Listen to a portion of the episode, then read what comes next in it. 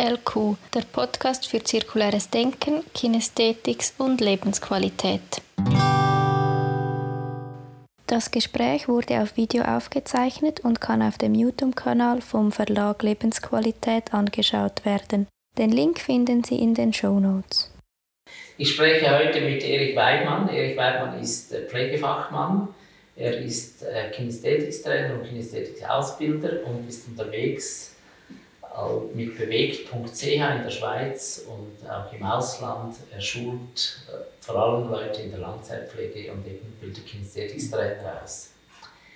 Wir sprechen heute über die Bewegungswerkstatt und das Bewegungscafé. Erich, was ist der Unterschied zwischen ja. diesen beiden? ja gut, also das hat ja natürlich eine Geschichte dahinter und die, also der Ursprung hat darin äh, eigentlich gelegen, dass ich gemerkt habe, wenn ich mit pflegenden Angehörigen unterwegs war und mit ihnen in Bewegung kam, das gab es da und dort, dass ich wirklich dann mit ihnen gearbeitet habe, da habe ich bemerkt, dass sie eigentlich sehr neugierig sind, Bewegungslernen an sich selbst zu erleben und zu erfahren. Und da habe ich gedacht, ich muss irgendein Format finden, wo ich Senioren, in denen ich Senioren diese Kinesthetics-Konzepte äh, darbringen kann. Und zwar wie in einem Kinesthetics-Grundkurs über, wirklich über die Bewegung in Rückenlage, wie sich das gehört. Und äh, das hat mich äh, dazu gebracht, vor acht Jahren einfach zu sagen, wir machen eine Bewegungswerkstatt. Das heißt, das ist jeweils ein Morgen und ganz zu Beginn haben wir gesagt, die erste Bewegungswerkstatt ist morgens um sechs, damit auch Leute kommen können, die nachher zur Arbeit gehen und dann eben um 9 und um 10 Uhr nochmals eine, je anderthalb Stunden.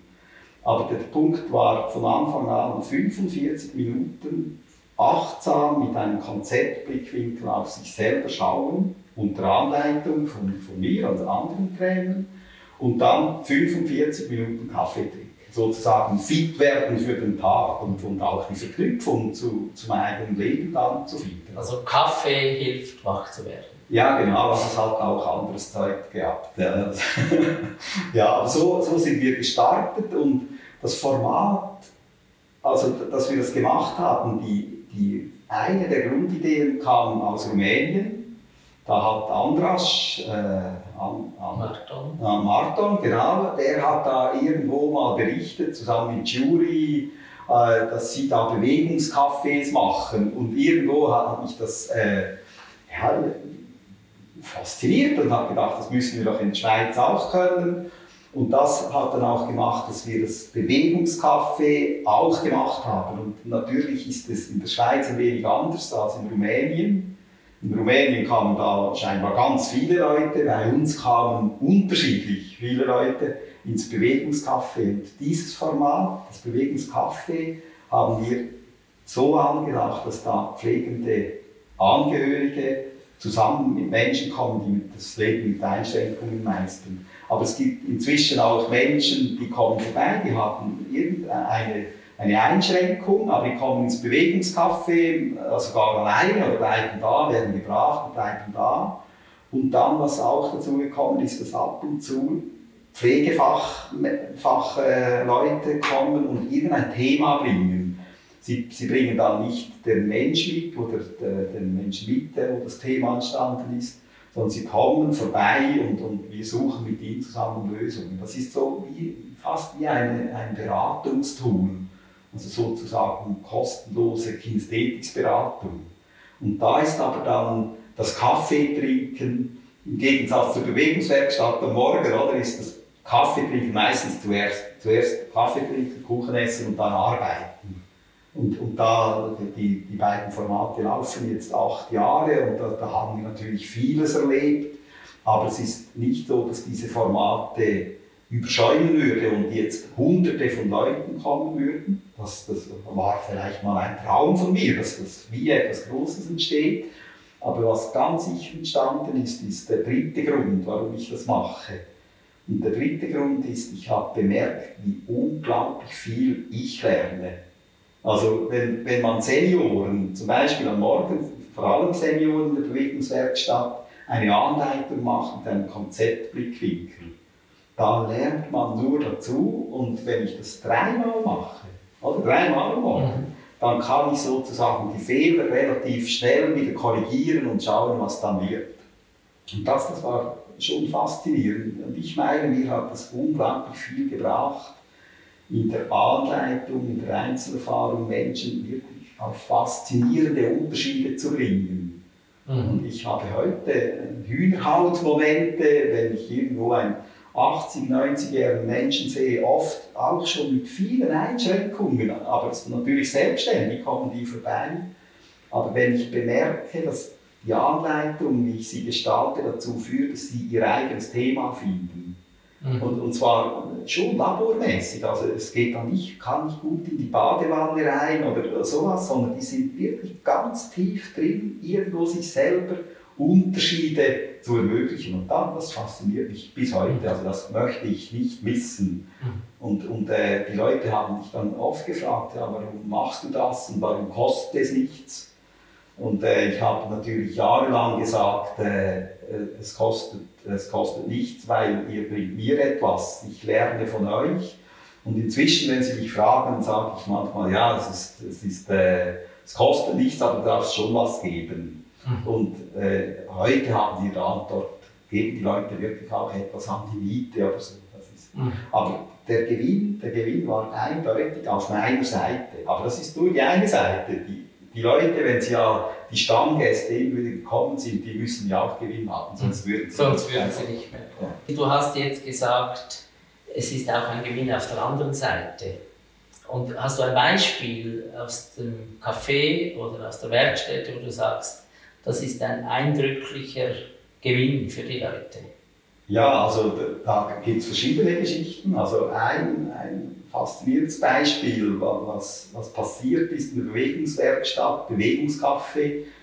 Zuerst im Bewegungscafé, danach in der Bewegungswerkstatt, war auch mit einer jungen Frau, jung betroffen von Hemiplegie, die in die Bewegungswerkstatt kam und, und darin wirklich für sich Möglichkeiten gefunden hat, wie sie selber ihr Gewicht steuern kann und am Schluss sozusagen selber aufgestanden ist. Und das war für sie wie ein Wunder, dass sie das selber konnte.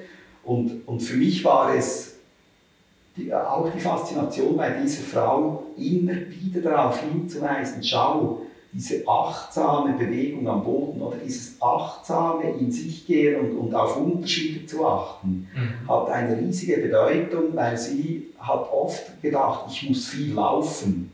Also sie hat also, gelaufen mit einem Stock oder? So mit ihrer Hemiplegie und ich habe bemerkt, wenn sie viel sogenanntes G-Training gemacht hat, kam sie zurück, hatte eher mehr Schmerzen. Und ich musste ihr immer wieder sagen, schau, wenn du viel läufst, dann hilft dir das nicht, besser zu laufen. Und wir haben so diesen Prozess gemacht und das, das war ganz spannend, ihr wirklich immer wieder zu helfen, dass das Loslassen und in diesem Loslassen drin eben interessante Unterschiede zu suchen. Sonst ist es schwierig, wenn du auf dem Boden liegen musst und loslassen, ist ja blöd.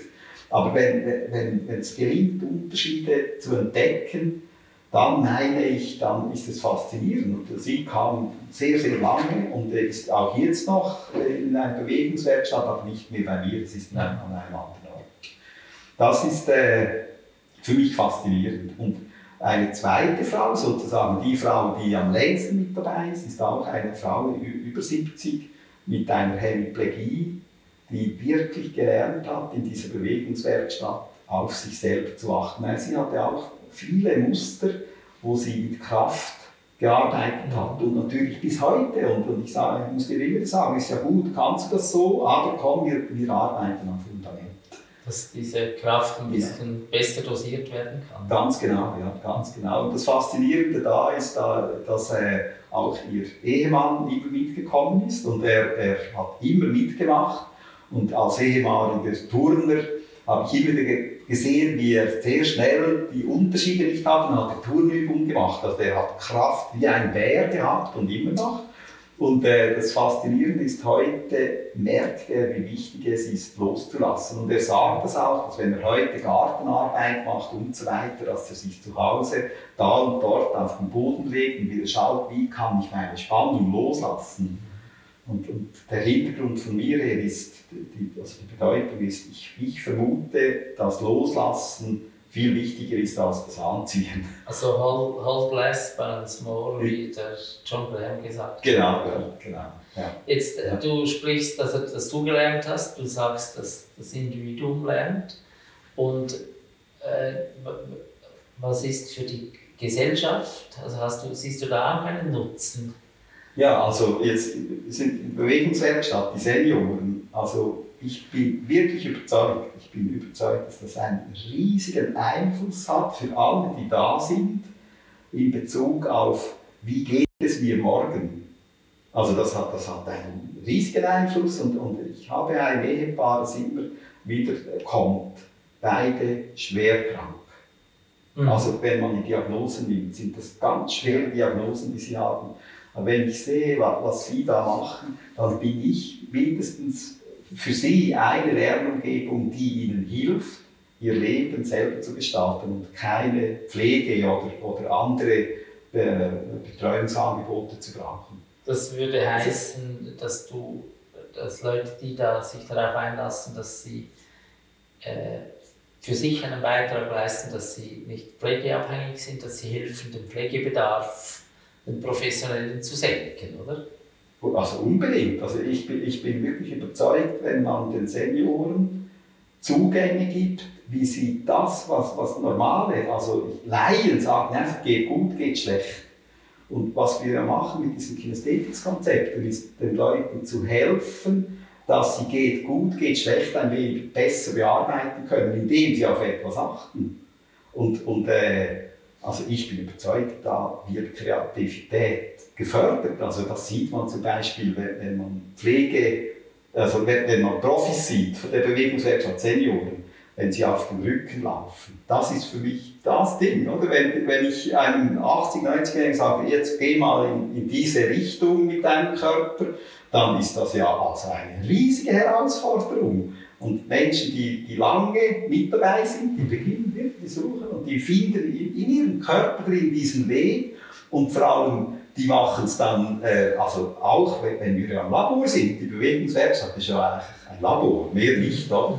Aber die beginnen sofort und sagen, ja, so ging es auch noch und so ging es auch noch. Also Sie haben Unterschiede, die Sie erfahren, die Sie auch benennen können?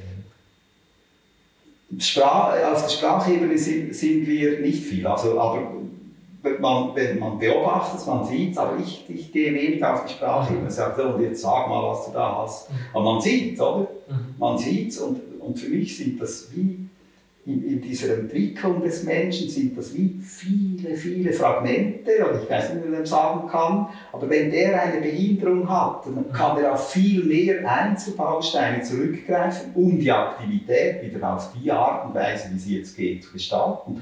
Und das ist meiner Meinung nach der größte Beitrag an Prävention.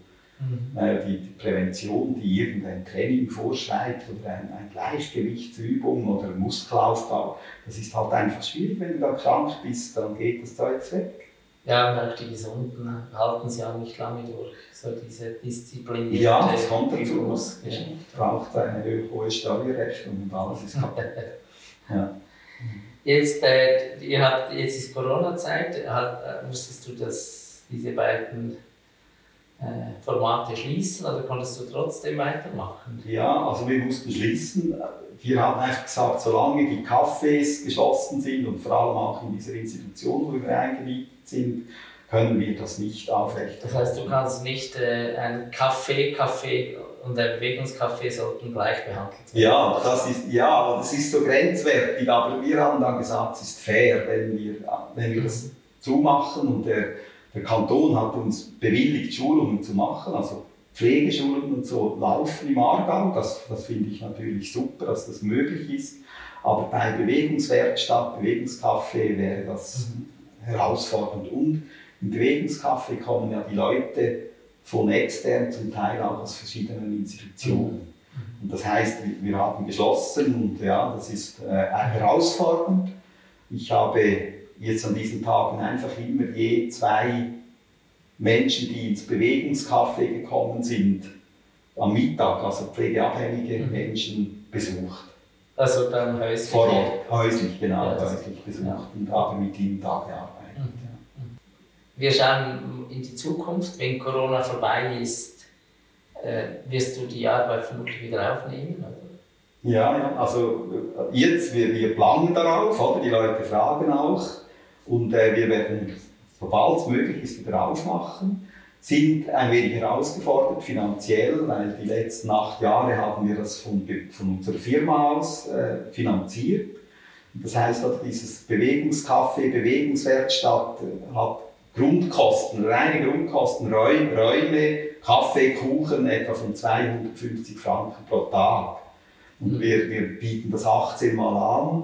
Und jetzt merken wir, also jetzt müssen wir... 18 Mal im Jahr? 18 Mal, ja. ja. ja haben wir das offen. Und, und das heißt, jetzt müssen wir da ein wenig schauen. Und das Schöne ist, wir, wir haben tatsächlich zwei Geldspenden bekommen, wo, wo wir einen Anteil dieser Miete haben. Das hat uns riesig gefreut. Das ist nicht selbstverständlich.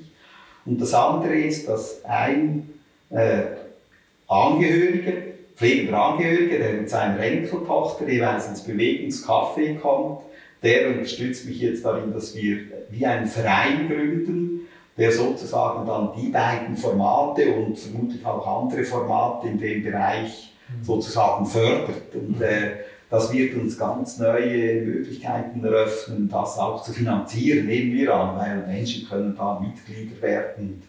Mhm. Ja, und möglicherweise auch Steuerbegünstigungen so Zeug. Das wissen wir noch nicht. Auch eine Auszeichnung, wenn die Leute, die da kommen, natürlich sagen, dass muss ein Verein werden oder so etwas. Das ist auch ein Lob, würde ich sagen, an die Anlage. Ja, ja, ja, ja. Und, und äh, also das ist wunderbar, oder? Und dann haben wir aus dem Bewegungscafé eine Familie, die kommt, äh, die Mutter manchmal in die Bewegungswerkstatt, die Tochter kommt mit ihrer Schwester ins Bewegungscafé. Mhm. Also sie holt sie ab in einer Institution und dann kommt sie vorbei und wir arbeiten und schauen, was wir da machen können. Und die, diese Schwester, die korrigiert uns Texte.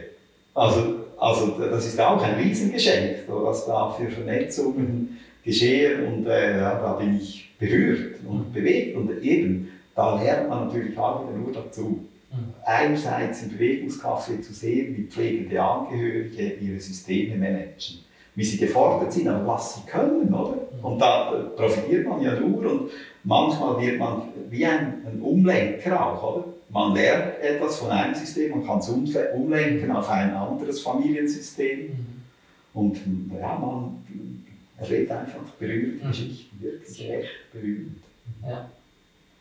Freut mich und ich hoffe, dass es diese Idee natürlich noch weitergeht und dass äh, sich diese Idee weiter verbreiten kann, weil ich denke, das kann einen Beitrag leisten, um den Pflegebedarf zu beeinflussen. Das ja, und das ist eine, ist eine Herausforderung. Auch es gibt ja dieses Fachnetzwerk, Bewegungswirtschaft, Bewegungscafé.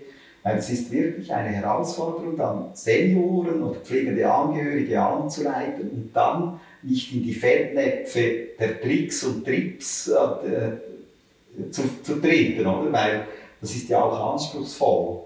Und da, da wirklich Kinesthetik-Know-how, diese interessanten Perspektiven eben in den Mittelpunkt zu setzen und nicht die Frage, geht etwas gut oder geht es schlecht, ja, oder äh, mach so, dann geht es besser. Oder mach so, da geht es besser, dann musst du nur so machen. Oder? So, diese, diese Geschichten. Und da freue ich mich, dass äh, einige Kinästhetiktrainer in der Schweiz sich da wirklich echt reinhängen und sich diese Fragen auch immer wieder stellen. Mhm. Und äh, das, das freut mich, würde mich freuen, wenn viele solche Formate entstehen könnten.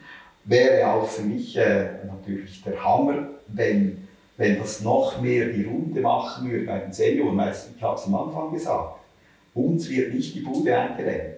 Mhm. Und das ist eigentlich schade, oder? Wenn, also nicht wegen mir, sondern wegen dem Gewinn, den wir immer wieder sehen, den die Leute haben. Mhm. Also ein Gewinn an Kompetenz. Gewinn an Kompetenz, genau. Gewinn an Wissen über sich selbst. Wie funktioniere ich eigentlich? Mhm. Und das ist, äh, ja, wäre schon toll, wenn da noch mhm. etwas gehen könnte, aber vielleicht passiert es ja mal. Ja. Das war LQ, der Podcast für zirkuläres Denken, Kinästhetik und Lebensqualität.